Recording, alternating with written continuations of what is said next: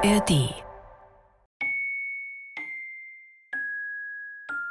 Der gemeine Lumpfisch von Ned Bowman. Sci-Fi-Satire um miese Deals und tote Tiere. Gelesen von Stefan Kaminski. Ein Podcast von Bayern 2. Und dann war da noch die Sache mit dem Essen. Jahr um Jahr matschigen Brei und kein Inzidanil. Er hatte über das Gefängnisleben gehört, das Essen würde einen mehr zermürben als alles andere.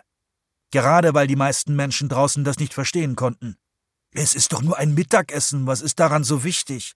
lebten die Behörden ihren Sadismus gern in Sachen Verpflegung aus. Ein Sadismus, der in jeder anderen Form zu auffällig gewesen wäre.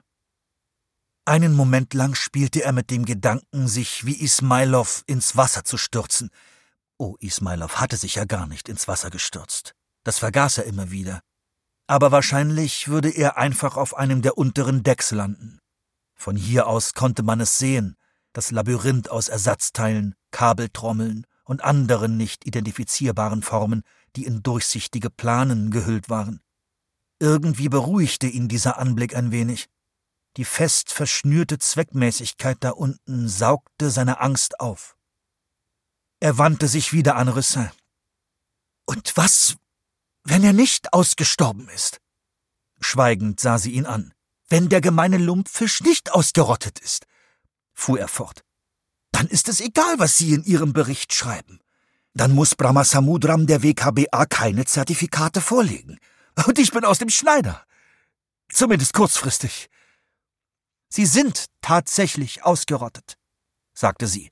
Es gab da unten auch vorher schon nur noch ganz wenige von ihnen. Der botnische Meerbusen war ihr letzter verbleibender Lebensraum. Deshalb habt ihr mich doch hierher geschickt. Ja, vielleicht haben ein paar das, was ihr mit den Riffen angestellt habt, überlebt. Und letzte Nacht habe ich zehn dorthin zurückgeschickt. Aber die werden sich zerstreuen. Und der botnische Meerbusen ist kein Keuteich. Es ist kaum zu bewerkstelligen, auch nur einen einzigen von ihnen ohne blindes Glück und eine Hundertschaft von Drohnen zu finden und ohne Laichgrund keine Brutsaison, was wiederum bedeutet keine Babyfische mehr. Also ist es vorbei. Wenn Sie sie vor dem Aussterben retten wollen, müssen Sie sie mit den DNA-Sequenzen klonen, die ich an die Genbase geschickt habe. Das ist alles, was jetzt noch von Ihnen übrig ist, und das ist wahrlich kein großer Genpool. Dann stellt sich noch die Frage, wer das bezahlt. Wer für ein künstliches Habitat aufkommt. Denn das ist nötig. Sie können ja nicht ewig in einem Tank leben. Er konnte nicht verhindern, dass er bei der Erwähnung von Genbase zusammenzuckte, die gemeinsam von den Biobanken in Spitzbergen und Yokohama gemanagt wurde und in der jetzt gähnende Leere herrschte.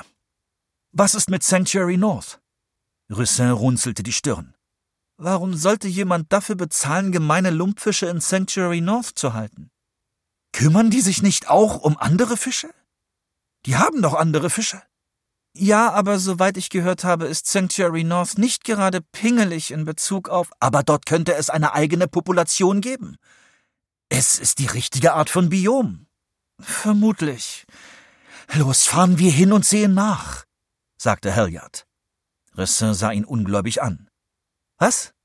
Es ist nur etwa 500 Kilometer von hier entfernt. Wir könnten einfach hinfahren und nachsehen. Vielleicht haben wir Glück. Sie haben mich acht Stunden lang in meiner Kabine eingesperrt, und jetzt wollen Sie, dass ich mit Ihnen nach Estland reise? Hören Sie, wir wollen doch beide diesen Fisch finden. Und vielleicht klappt das ja. Ich habe ein Spesenkonto bei Brahmasamudram und ich kenne Pavel im Sanctuary North und auch so ziemlich jeden anderen aus der Branche. Wo immer sich dieser Fisch noch verstecken könnte, ich kann uns hinbringen. Ich kann uns reinbringen, okay? Aber Sie, Sie wissen alles über diesen Fisch. Das ist verdammt wichtig. Ich schaff das nicht allein. Und Sie auch nicht. Aber.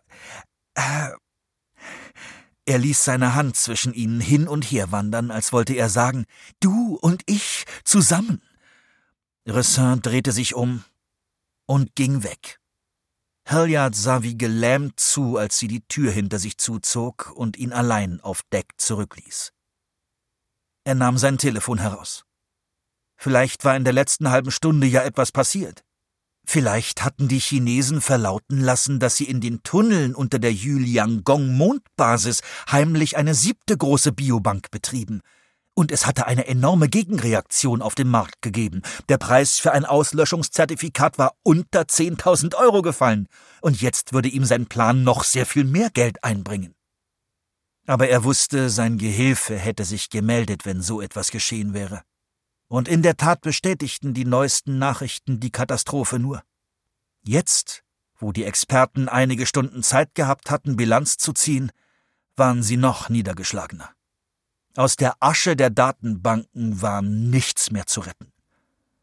Halliard war klar, dass er hinsichtlich seiner eigenen Situation nun dringend drastische Maßnahmen ergreifen musste. Aber er wollte unbedingt alles ein paar Sekunden hinauszögern.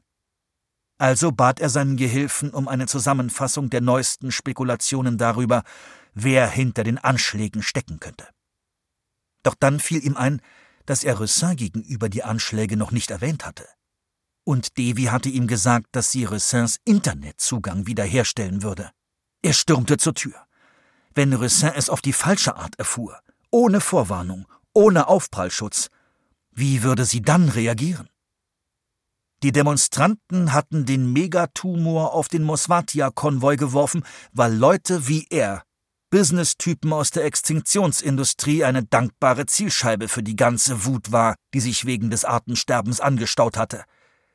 Natürlich war das eine sehr unreife Denkweise, denn in Wirklichkeit war die Auslöschungskrise das Ergebnis komplizierter struktureller Probleme. Aber ein kompliziertes strukturelles Problem konnte man nicht mit Fleisch beschießen, und hier hatte man es mit Leuten zu tun, die die Fähigkeit verloren hatten, ihre Emotionen auf andere Weise auszudrücken. Wenn Ressin auf ihrem Handy von den Angriffen las und vor Trauer ausrastete, weil alles verloren war, nicht nur die letzten Reste des gemeinen Lumpfischs, sondern auch der Feenkrabbe, der Samtente und all der anderen, und wenn sie ihn dann frisch vor Augen hätte als Repräsentant für alles, was mit dieser Welt nicht stimmte, würde er ihr erstes Ziel sein. Und er war so dumm gewesen, ihr Informationen anzuvertrauen, mit denen sie ihm enorm schaden konnte, einfach indem sie mit Devi oder sonst jemandem bei Brahma Samudram sprach. Er raste durch die Innenräume der Varuna. Sein Gehilfe wies ihm den Weg zurück zu Rensins Kabine, und obwohl er meinte, den Anweisungen korrekt zu folgen, verlor er sich in den beigefarbenen Gängen des Schiffes, die wie ein Labyrinth wirkten, das extra entworfen worden war, damit man sich fühlte, als irrte man durch einen Traum bis er schließlich an ihre Tür hämmerte. Karin, sind Sie da drin? Bitte, ich muss noch einmal mit Ihnen reden. Karin! Die Tür ging auf. Sie stand da und sah ihn ausdruckslos an.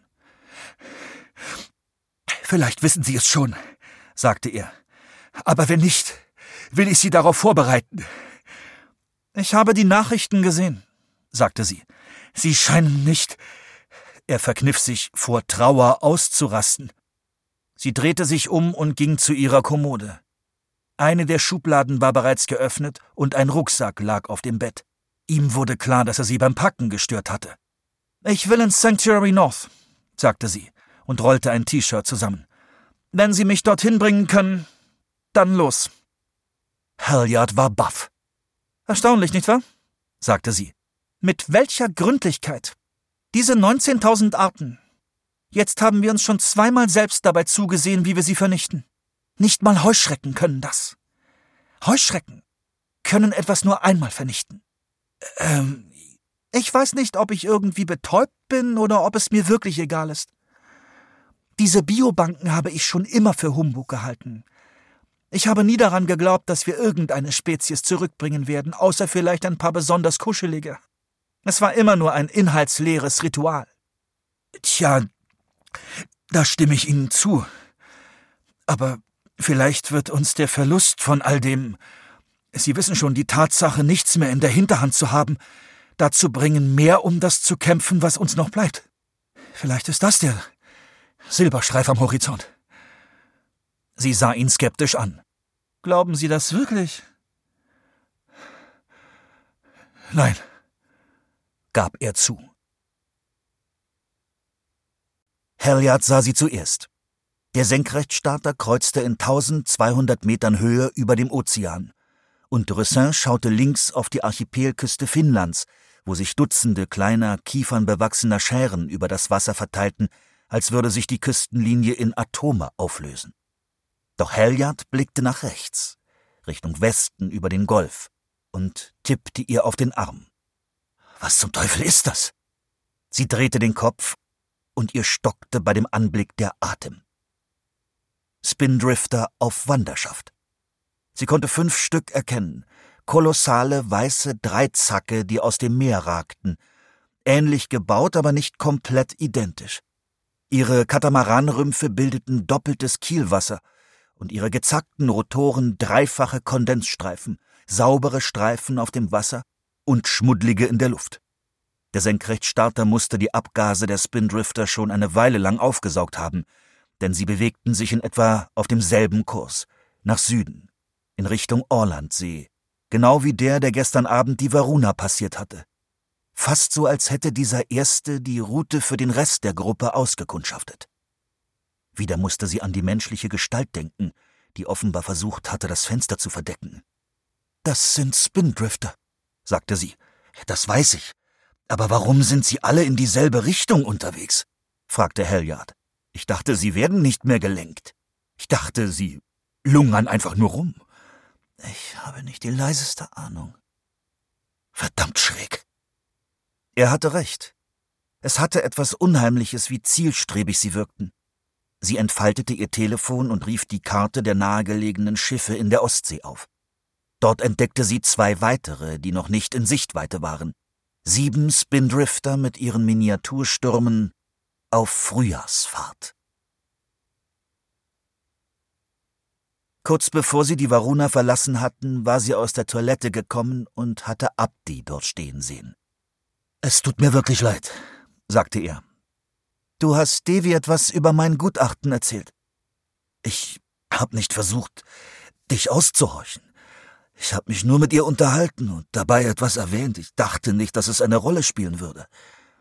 Es hätte keine Rolle spielen sollen. Aber ich hätte nichts sagen sollen.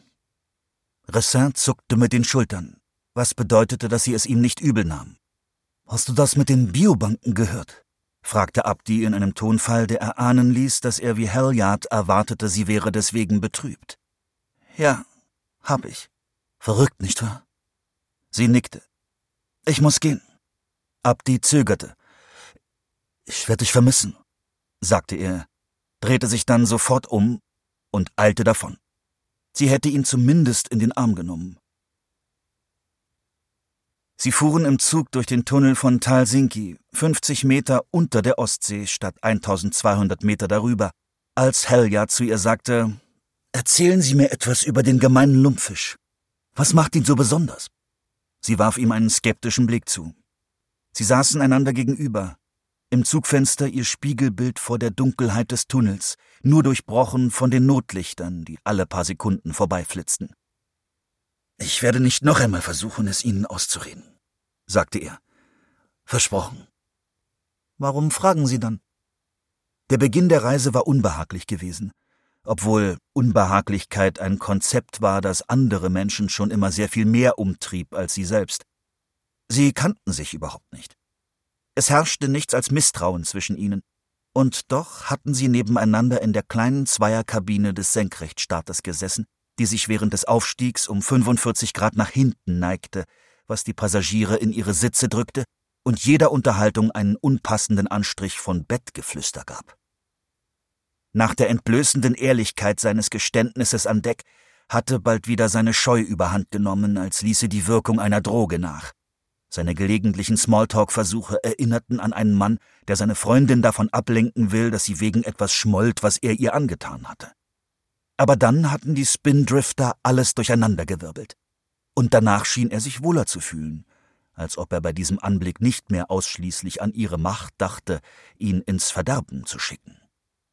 Ich frage, sagte Halliard, weil dieser Fisch jetzt mein Leben in der Hand hat. Nur um das klarzustellen, ich liebe Fisch. Aber aus diesem hier wird kein Sushi gemacht, was bedeutet, dass ich einen Scheißdreck über ihn weiß. Vor allem weiß ich nicht, warum er 13 Zertifikate wert ist. Und wenn ich mir Bilder von ihm ansehe, ja, schon klar, man soll keine voreiligen Schlüsse ziehen. Aber das würde man nicht gerade vermuten, oder?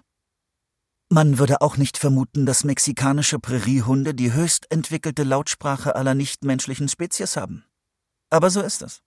Die Natur verteilt Intelligenz auf völlig unvorhersehbare Art und Weise. Sie wollte eigentlich gar nicht mit ihm darüber sprechen. Andererseits hatte sie das Gefühl, er sollte den Schaden, den Brahma Samudram angerichtet hatte, zumindest verstehen. Also legte sie ihr Handy weg.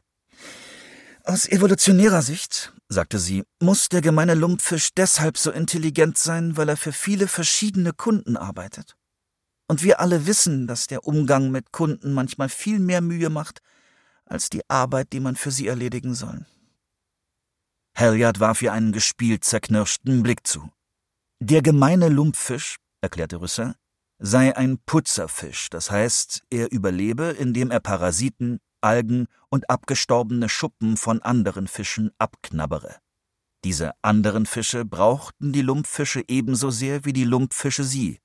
Ohne ihre regelmäßige Wellnessbehandlung wäre eine Forelle oder ein Heringshai schnell völlig verkrustet.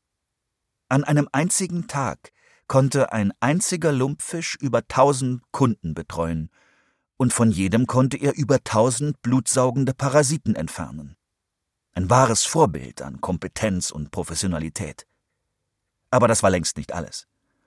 Denn manchmal reinigte ein Lumpfisch die Zähne von Tieren, die um ein Vielfaches größer waren als er selbst, etwa bei einem Hai oder einem Aal. Die konnten jederzeit ihr Maul schließen und den kleinen Aasfresser runterschlucken. Ein potenzieller Kunde musste also ein Vertrauensverhältnis zum Lumpfisch aufbauen, vorsichtig, Schritt für Schritt, im Lauf von Hunderten von Besuchsterminen. Und der Lumpfisch erstellte im Geist eine detaillierte Datenbank all seiner Kunden, in der er festhielt, wie oft er jeden von ihnen gepflegt hatte und wann es Zeit für eine nächste Sitzung war.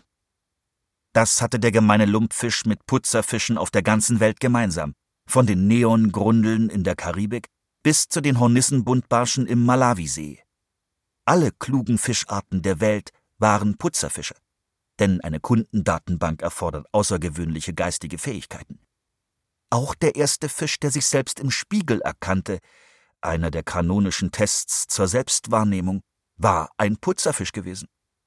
Als Roussin während ihrer Weiterbildung über den hartnäckigen Unglauben gelesen hatte, mit dem solche Entdeckungen immer aufgenommen werden, kam ihr das alles ziemlich bekannt vor. Die Leute, die verkündet hatten, niemand wird jemals ein Tier in freier Wildbahn finden, das X kann, nur Menschen sind dazu fähig, sprachen mit demselben Tonfall wie jene Leute, die einst verkündet hatten, niemand wird jemals in der Lage sein, einen Computer zu programmieren, der Y kann, nur Menschen sind dazu fähig. Aber Kazu Horikawa hatte herausgefunden, und Ressin hatte dies in ihren jüngsten Experimenten bestätigt, dass der gemeine Lumpfisch über bestimmte Eigenheiten verfügte, die ihn von all seinen Cousins unterschieden. Wenn ein Kunde das Vertrauen eines Lumpfischs missbrauchte, indem er ihn während einer Reinigung verschlang, was gelegentlich passierte, konnte es vorkommen, dass die Lumpfische, die sich in der Nähe aufhielten, ihn bestraften. Sie umschwärmten den Übeltäter und knabberten ihn zu Tode. Ihre Bisse waren dann kein Peeling mehr, sondern tief genug, um Gift in die Blutbahn zu spritzen. Wenn mehrere Lumpfische zusammenarbeiteten, konnten sie einen sehr viel größeren Fisch paralysieren und töten. In vielen Millionen Jahren von Koevolution hatten die Kunden von Lumpfischen gelernt, ihre Beziehungen nicht zu gefährden. Genau wie sie sich davor hüteten, eine Meeresschnecke zu vertilgen, deren grelle Farben signalisierten, dass sie sie vergiften würde.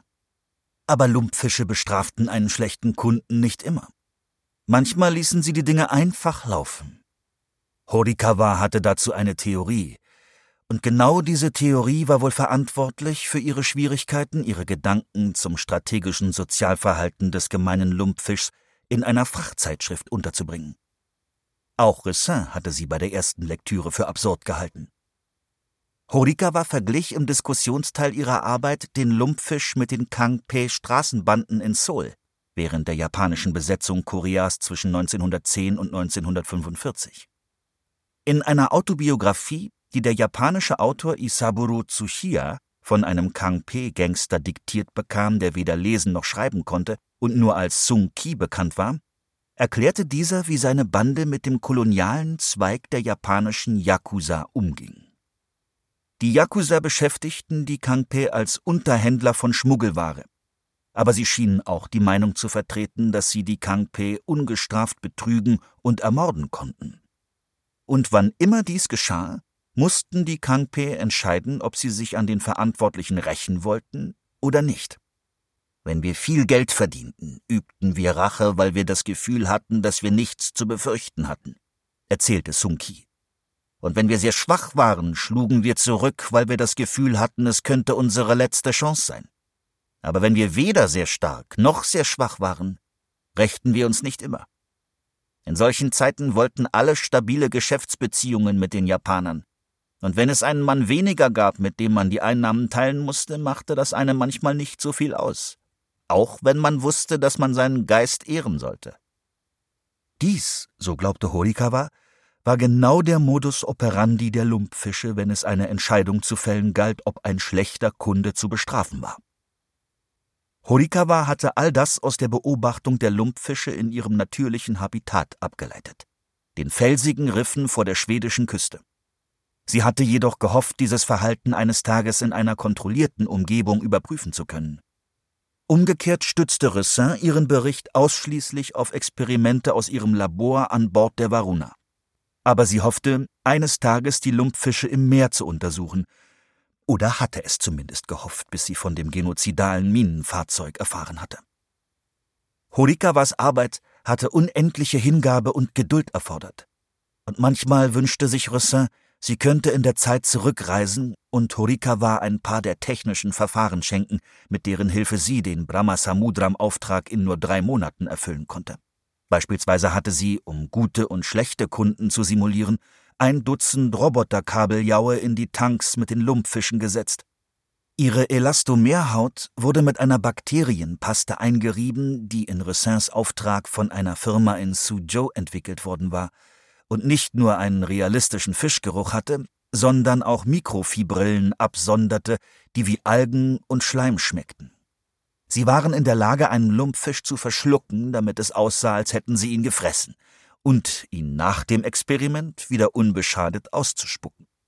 Im hinteren Teil der Autobiografie erzählte Sung Ki von einem Vorfall, bei dem ein Wakashu, ein Yakuza-Handlanger, die Freundin eines Kangpe-Kuriers vergewaltigt und den Kurier bei der anschließenden Konfrontation erschossen hatte.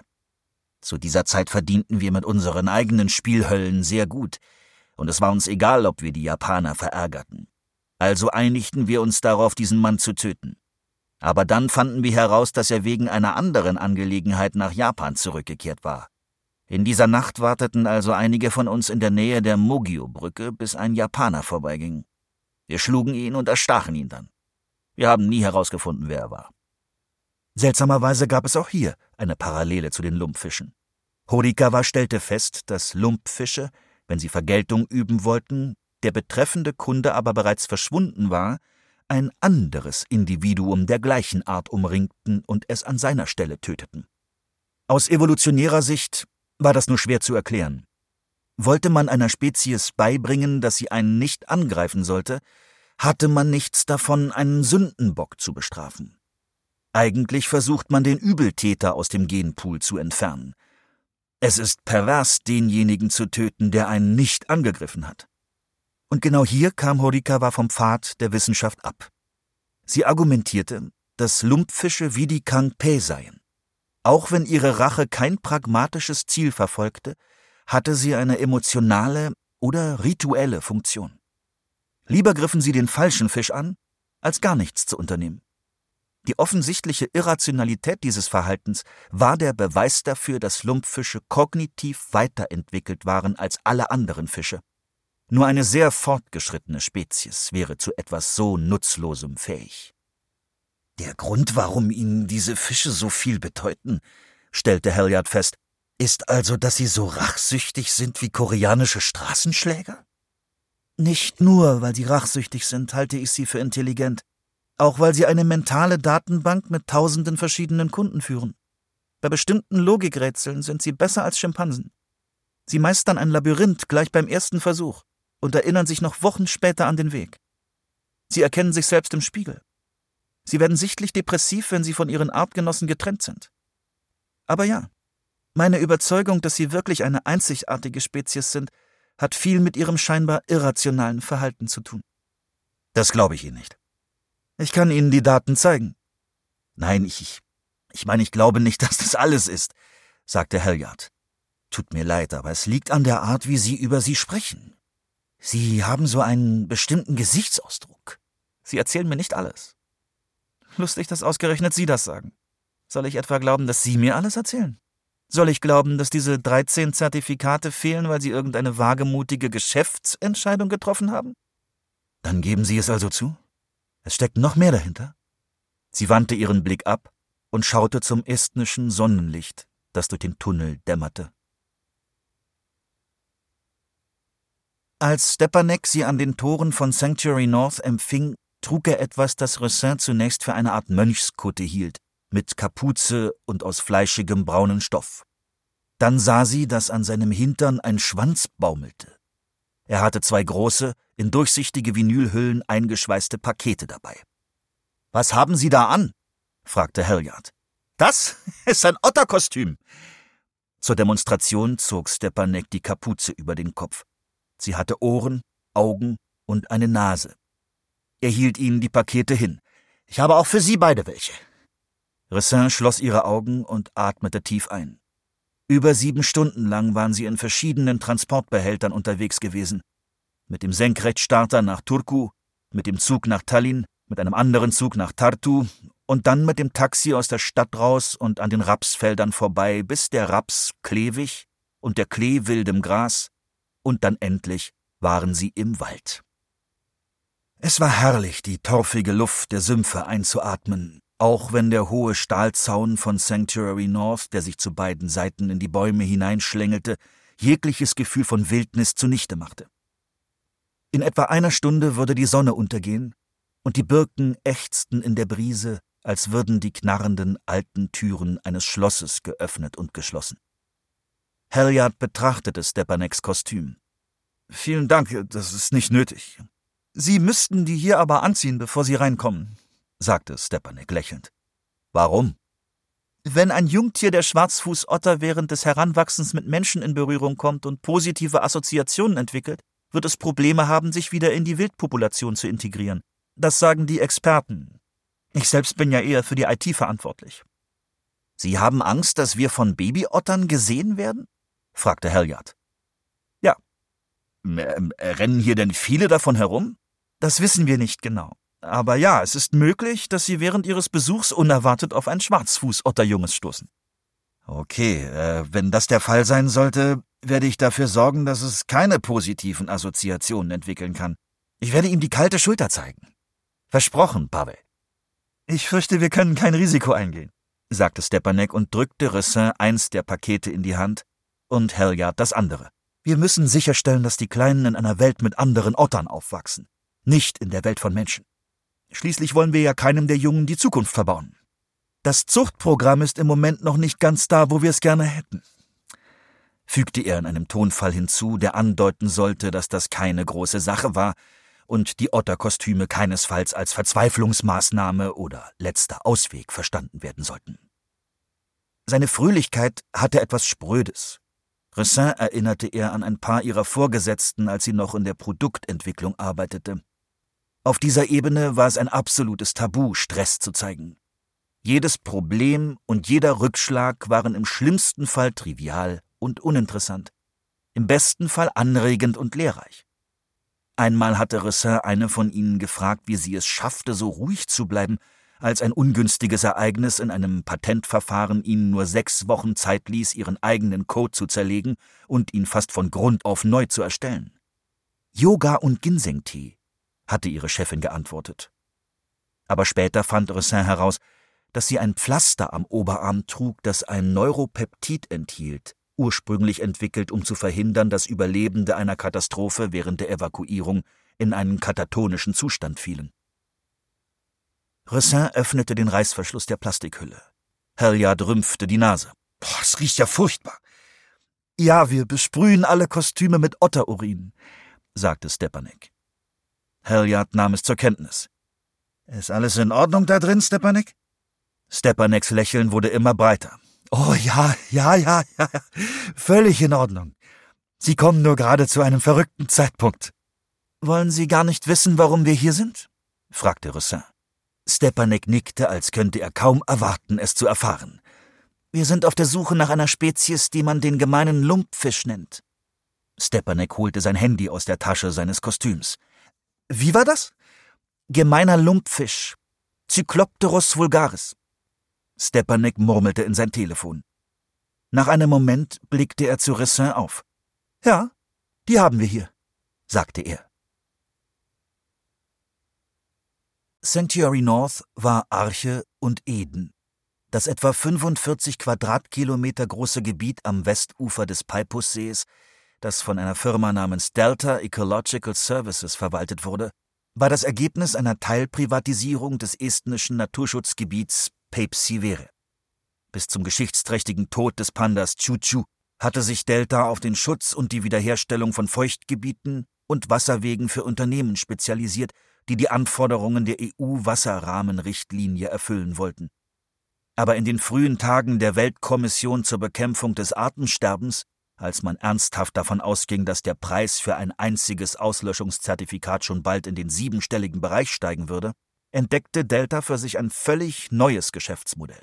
So kühn und innovativ, dass das Wort EU-Wasserrahmenrichtlinie im Vergleich dazu fast langweilig klang. Für jede ausgelöschte Art musste man bei der WKBA ein Zertifikat einreichen.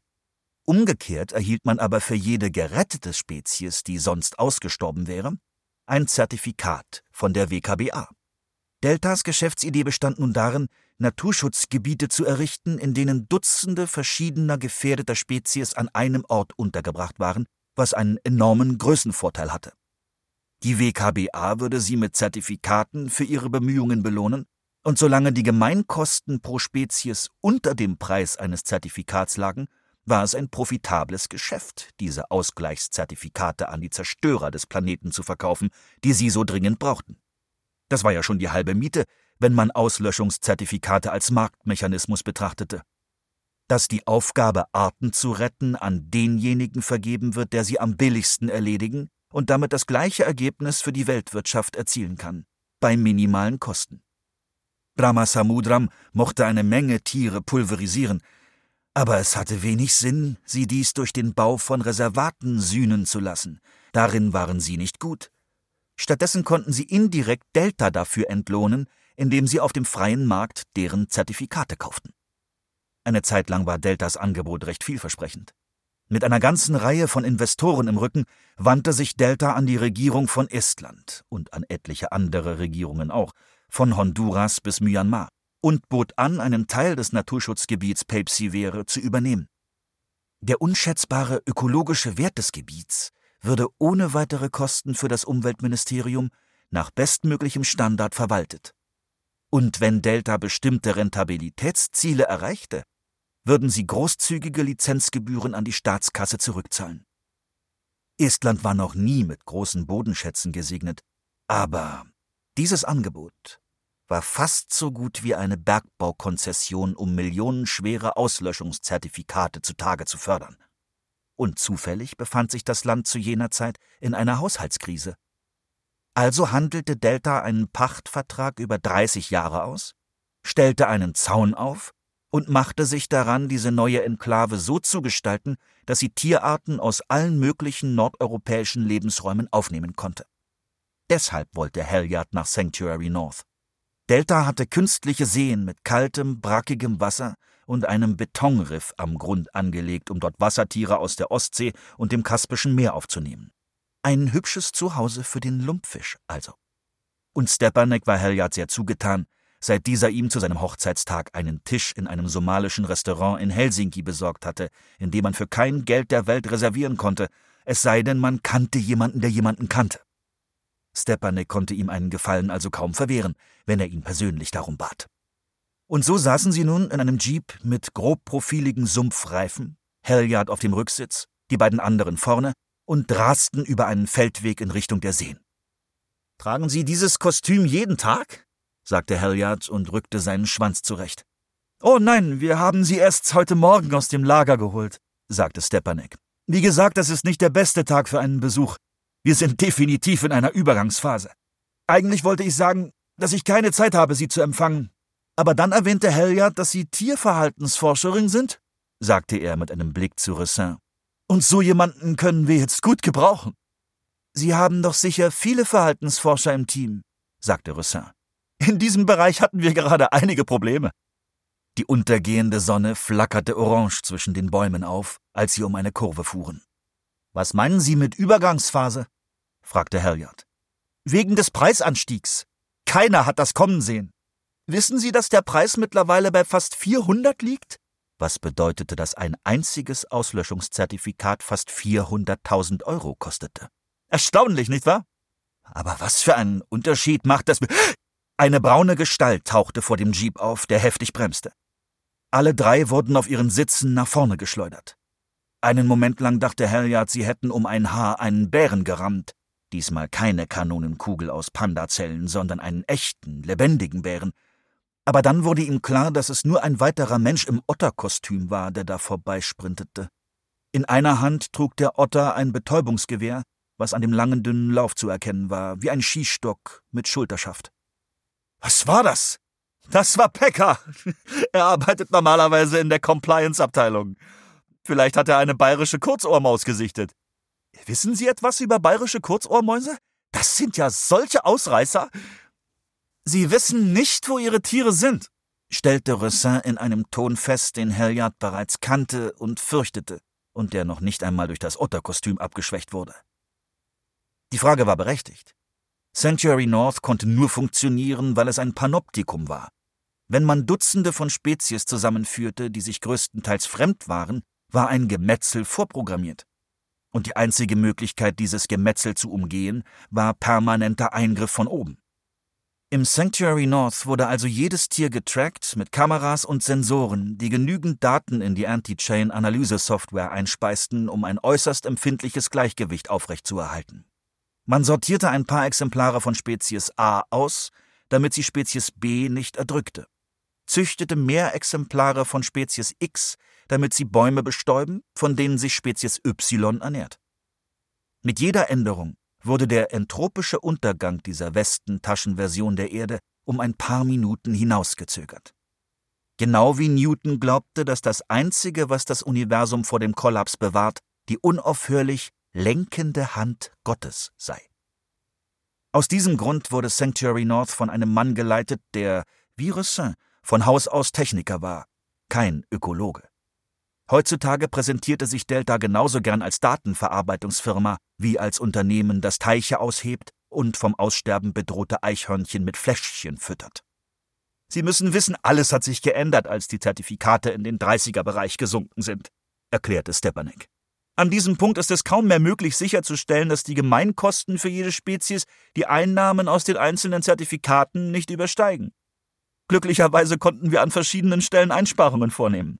Zum Beispiel, Sie würden nicht glauben, wie aufwendig die Wartung des Überwachungsnetzes ist. Wir haben allein über 2000 Kameras. Manchmal habe ich das Gefühl, dass es schwieriger ist, sich um die Kameras zu kümmern, als um die Tiere. Sie haben sie also einfach abgeschaltet? fragte Ressin. Im Moment haben wir nicht die 360 Grad, die wir gern hätten. Deshalb wissen Sie auch nicht, wo Ihre Otter sind. Es bedeutet nur, dass wir das Tracking etwas aktiver angehen müssen, bis das Überwachungsnetz wieder voll einsatzfähig ist. Wie Sie es gerade bei Packer gesehen haben. Das hat aber auch Vorteile. Praktische Arbeit sorgt für eine gute Erdung. Was ist das für ein Geruch? wollte Halliard wissen. Ich sagte doch, das ist Otterurin. Nein, nicht das. Es lag ein essigartiger, industrieller Geruch in der Luft. Oh ja, Sie haben recht. Wir sind jetzt ganz nah dran. Stepanek kramte in einer Tasche seines Kostüms. Diese Taschen sind ganz authentisch. Einige Otterarten haben Hautfalten, in denen sie ihre Lieblingssteine aufbewahren. Kaum zu glauben, oder? Ja, sagte Ressin. Tut mir leid, natürlich wissen Sie das schon. Sie sind ja Tierfreundin. Aber für mich war das neu. Wie gesagt, ich bin eher ein IT-Mensch. Aber in diesem Beruf lernt man so viele interessante Dinge über Tiere. Hm? erreichte Ressin eine Maske, eine fadenscheinige medizinische Maske, und reichte Halliard eine zweite. Ich empfehle Ihnen dringend, diese zu tragen. Warum? Doch in diesem Augenblick überquerte der Jeep einen Bergrücken und der Blick öffnete sich auf die Sumpfgebiete. Etwa hundert Meter neben der Straße konnte Halliard einen Störfleck in der Landschaft ausmachen. Wahrscheinlich war es eine Reihe von Stahlfässern, ein paar hundert mindestens, die sich leuchtend blau vom schlammigen Boden abhoben. Und neben den Fässern ein Lastwagen mit Greifkran auf der Ladefläche, um den ein paar menschengroße Otter herumstanden. Einer der Otter rannte mit fuchtelnden Armen auf sie zu, versuchte diesmal absichtlich, den Jeep abzufangen, anstatt versehentlich davorzulaufen. Stepanek befahl dem Jeep anzuhalten. Hier war der Geruch so stark, dass er an den Nebenhöhlen kratzte, und Roussin und Halliard setzten beide ihre Masken auf. Es ist eine verdammte Katastrophe! Rief die Otterfrau, als sie den Jeep erreichte. Was ist das Problem? fragte Stepanek. Zuallererst steckt der Lastwagen fest. Wir hätten niemals damit hierher fahren dürfen. Wir waren schon mit vielen Lastwagen hier draußen. Das war im Winter? Der Boden war hart? Aber jetzt hat sich der Lastwagen so richtig festgefahren. Warum hat er keine Reifenketten? Ich weiß es nicht. Sprich mit Pekka. Außerdem sind die Fässer undicht. Das wussten wir bereits.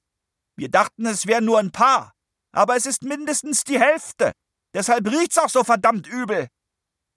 Und deshalb half Heljards Filtermaske auch kein bisschen. Abgestandener Otterurin roch im Vergleich nach Orangenblüten. Warum so viele? Frag die Russen. Frag deine Freunde aus der verdammten Ljudinower Sonderzone. Wir müssen sie vor dem Transport versiegeln. Ja, natürlich, aber wie? Wir wissen noch nicht mal, wohin wir sie transportieren. Wir finden sicher eine gute Lösung.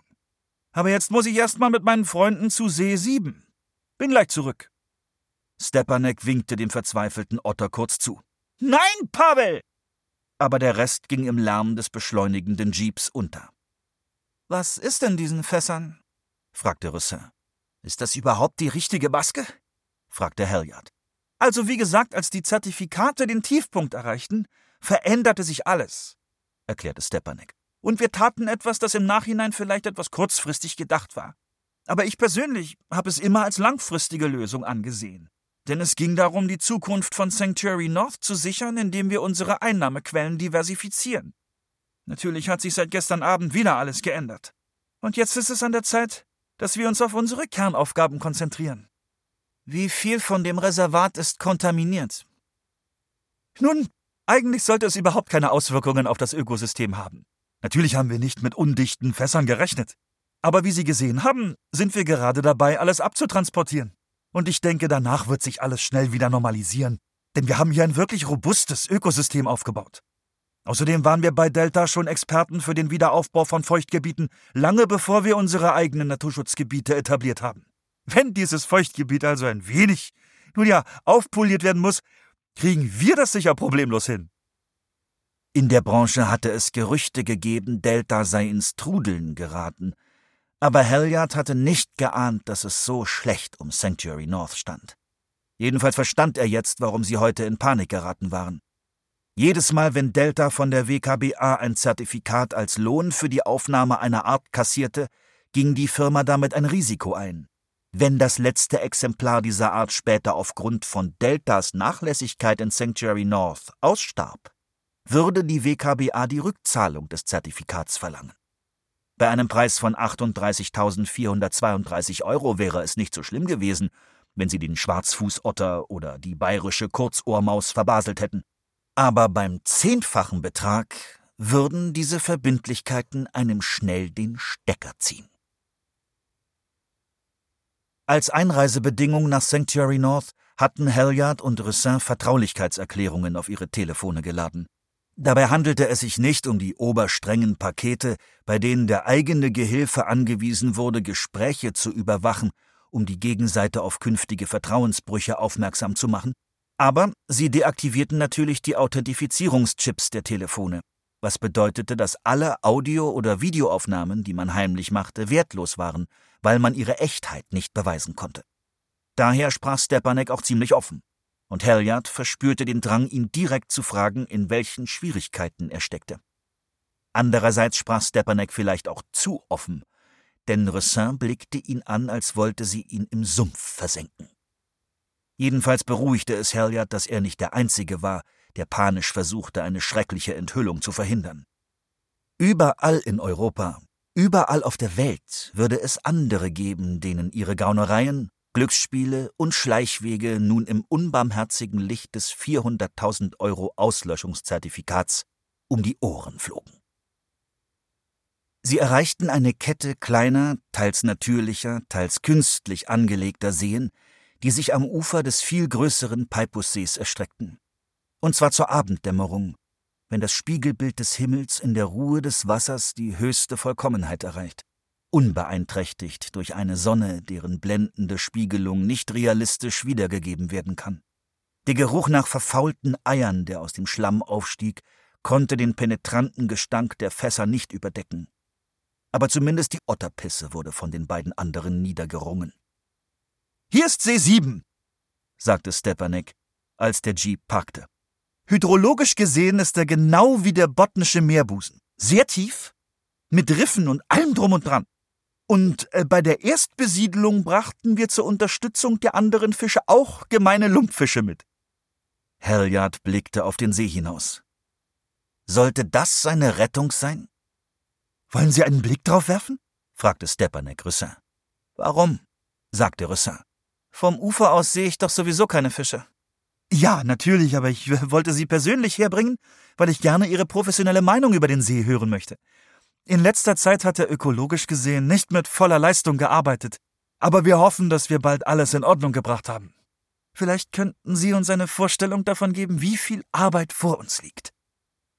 Rissin deutete auf das andere Ufer, wo eine Reihe von hydrologischen Geräten im Wasser stand. Sie müssen doch Daten von Ihren Messgeräten bekommen. Sie wissen doch, was ich über die Kameras gesagt habe. Nun, damit verhält es sich ähnlich. Dann brauchen Sie Meeresökologen mit einem Koffer voller Instrumente. Ich untersuche Intelligenz bei Tieren. Sicher. Ja, wir hatten doch einige wirklich großartige Meeresökologen hier, aber es war schwierig, sie zu halten. Wir stehen mit allen, die uns verlassen haben, in Kontakt, um sie zurückzubringen, aber bis dahin. Ich brauche keine Fakten, nur einen ersten Eindruck. Roussin warf Halliard einen Blick zu, der bedeutete, muss ich das wirklich tun? Und er sah sie entschuldigend an. Sie öffnete die Tür des Jeeps, stieg aus und bahnte sich ihren Weg durch das Sumpfgras in Richtung Seeufer. Als er mit Stepanek allein war, fragte Halliard, könnten diese Fässer irgendwelche rechtlichen Probleme mit sich bringen? Er hoffte insgeheim, die Antwort würde Ja lauten, Estland machte Führungskräfte von Unternehmen für Umweltverbrechen persönlich haftbar. Und wenn auch Stepanek eine Gefängnisstrafe drohte, wäre das sehr beruhigend. Nein, nein, nein, ganz und gar nicht, sagte Stepanek unbekümmert. Unsere Vereinbarung mit der Regierung sieht bestimmte Ausnahmeregelungen vor. Sie wissen schon, damit wir flexibel agieren können. Wir haben alles im Voraus mit unseren Anwälten geklärt. Abgesehen davon, wissen Sie, woher die stammen? Die Fabrik in Ljudinowa stellt anwuchsverhindernde Harze für. Haben Sie schon von der Energiegewinnung durch umgekehrte Elektrodialyse gehört? Sehr vielversprechende grüne Technologie. Also sehr umweltfreundlich. Das Problem ist, dass es nicht mehr viele Orte gibt, wohin Sie dieses Zeug bringen können. Und es ist nicht mehr annähernd so einfach, es nach Afrika zu verschiffen, wie es noch vor fünf oder zehn Jahren war. Deshalb zahlen Sie uns einen fantastischen Preis. Es war damals die richtige Entscheidung auch wenn nicht alle darüber glücklich waren. Ehrlich gesagt dachte ich, dass es nur vorübergehend sein würde, bis Zymo D die Sache für uns bereinigen kann. Das japanische Biotech-Unternehmen Zymo D hatte ein gentechnisch verändertes Torfmoos entwickelt, das selbst die übelsten Industrieschadstoffe verdauen konnte und nur harmlosen Kompost hinterließ, der weggesaugt werden musste. Seit Halliard sich erinnern konnte, hieß es, man sei etwa ein Jahr von der Markteinführung entfernt. Doch Gerüchten zufolge hatte einer ihrer Wissenschaftler während einer Konferenz am Ende einer langen Karaoke-Nacht zugegeben, dass sie mit ihren Forschungen in einer Sackgasse steckten und keine Ahnung hatten, ob ihr Versprechen überhaupt eingelöst werden könnte. Nein, das eigentliche Problem ist, fuhr Stepanek fort, dass es in diesen Seen eine Reihe von Arten gibt. Naja, Sie wissen schon, Damals, als die Zertifikate bei 40 lagen, Er wackelte mit den Händen wie ein lässiger Jongleur, dem es nichts ausmacht, ein paar Bälle fallen zu lassen. Aber mit Zertifikaten von 400. Halliard nickte. Zybode würde den Preisanstieg zweifellos feiern. Denn die Sanierung von Lebensräumen würde plötzlich wieder ein dringendes Thema werden. Es könnte ihn sogar noch eine weitere Investitionsrunde vor der nächsten Hiobsbotschaft bescheren.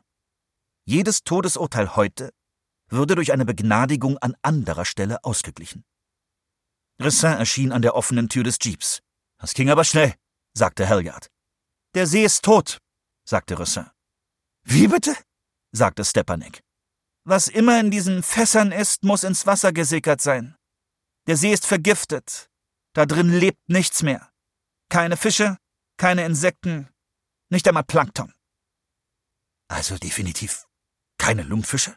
Fragte Halliard. Rassin ignorierte ihn und wandte sich an Stepanek. Sie meinten, dass der See ökologisch gesehen nicht mit voller Leistung gearbeitet hat, sagte sie in einem Ton, der die Ohren versenkte, so wie die Luft hier die Nase. Er ist giftig. Er stinkt nach Chemikalien. Nichts kann hier überleben. Das sieht jedes Kind. Stepanek zuckte mit den Schultern. Wie gesagt, ich bin eher für die IT zuständig.